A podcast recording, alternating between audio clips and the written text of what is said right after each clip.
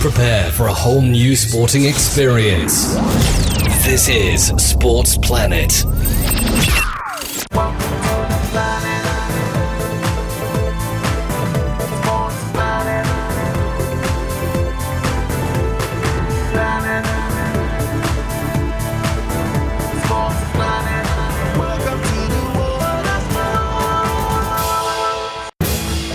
Of the greatest developments in human history is how sport has transcended from being a pastime to becoming a multi billion dollar global industry. The men and women who first developed sport never in their wildest dreams ever believed that what they created as a novelty would go on to change the course of human history.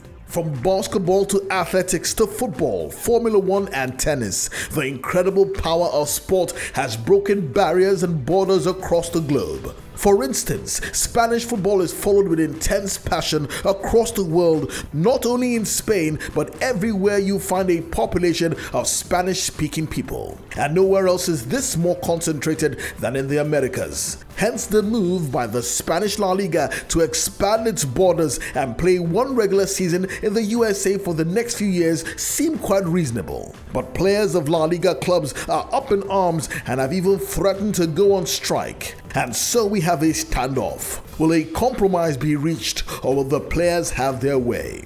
Hello and welcome to the Sports Planet podcast, a production of Complete Sports Studios. Today on the show, we'll be looking at the controversial move by the Spanish La Liga to play one regular season game in the United States and why footballers in the league are strongly against the idea. My name is Tunde Koiki. We'll take a short break now and we'll be right back with the rest of the show.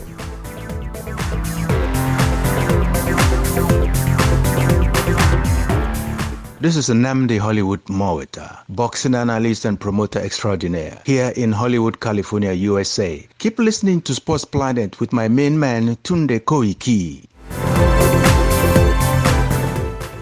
In August this year, La Liga signed a deal with Relevent, the company behind the International Champions Cup, to play official La Liga matches in the United States for the next 15 years. Apart from growing football in North America, the collaboration will further promote growth and opportunity for La Liga and its clubs in the United States and Canada. With a huge football mad Spanish speaking population who follow La Liga religiously, this looks like a good idea except to the players. Representatives of the 20 clubs in La Liga met recently to state that they were against the plan and would go on strike to ensure that it didn't happen. Real Betis goalkeeper Joel Robles spoke to us recently and we asked him if he was willing to join the strike.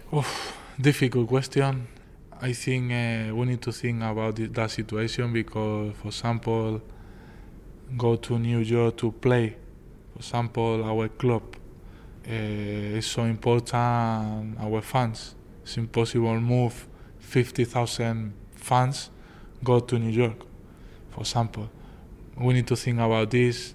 La Liga need need uh, think about the the club, the players, and then we need to make a decision. As a player, do you think you would enjoy the experience of playing a La Liga match in the United States? Uh, yeah, because I think uh, you have a lot of fans there.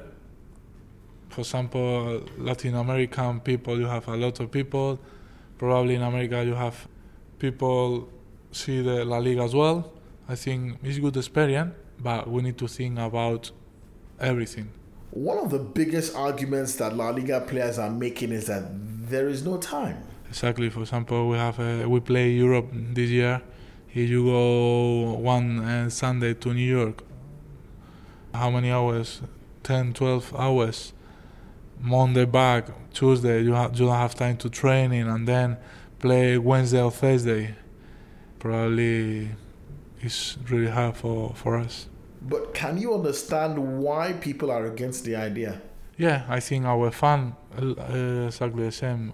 Our fans for, for that club is really important because some some people work for for buy one ticket or uh, one year against Barcelona and, and for example the, the game I think we have the first game in New York against Barcelona maybe in New York. Imagine one guy buy the ticket for this game, and he's in New York. I think La Liga need to, to think about uh, players, fans, club, not only the money. Well, football is a global sport, and the Spanish La Liga has fans all across the globe, including in the United States. Don't you think that this idea, this move, don't you think it's a good one for Spanish football?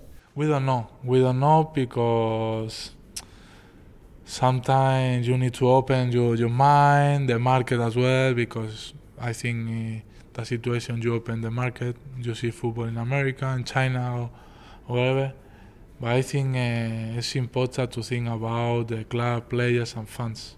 As a goalkeeper, Joel, I'm sure you must have been somewhat relieved to see the back of Cristiano Ronaldo. But do you think that La Liga has lost something or diminished in stature somewhat with Ronaldo's move to Italy?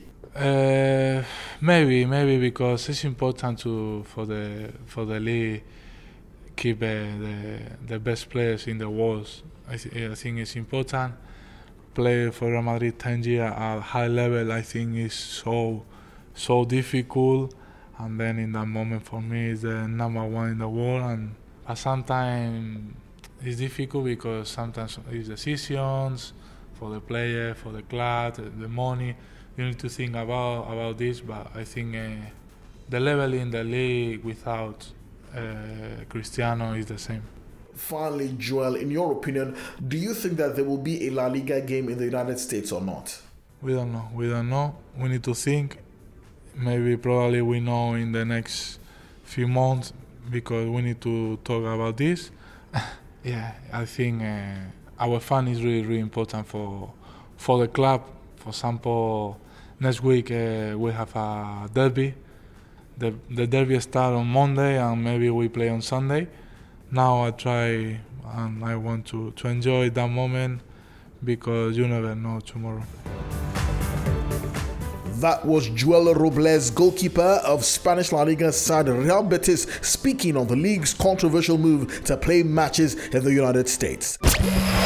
Sports Planet will be right back. Stay tuned. Hi, I am Amaju Melvin Pinnick, President of the Nigerian Football Federation. Keep listening to Sports Planet with Tunde Koiki, my very good friend. And that is all we have for you on today's episode of the Sports Planet podcast. Till we come your way next time, my name is Tunde Koiki, and here's me saying bye bye. Sports Planet.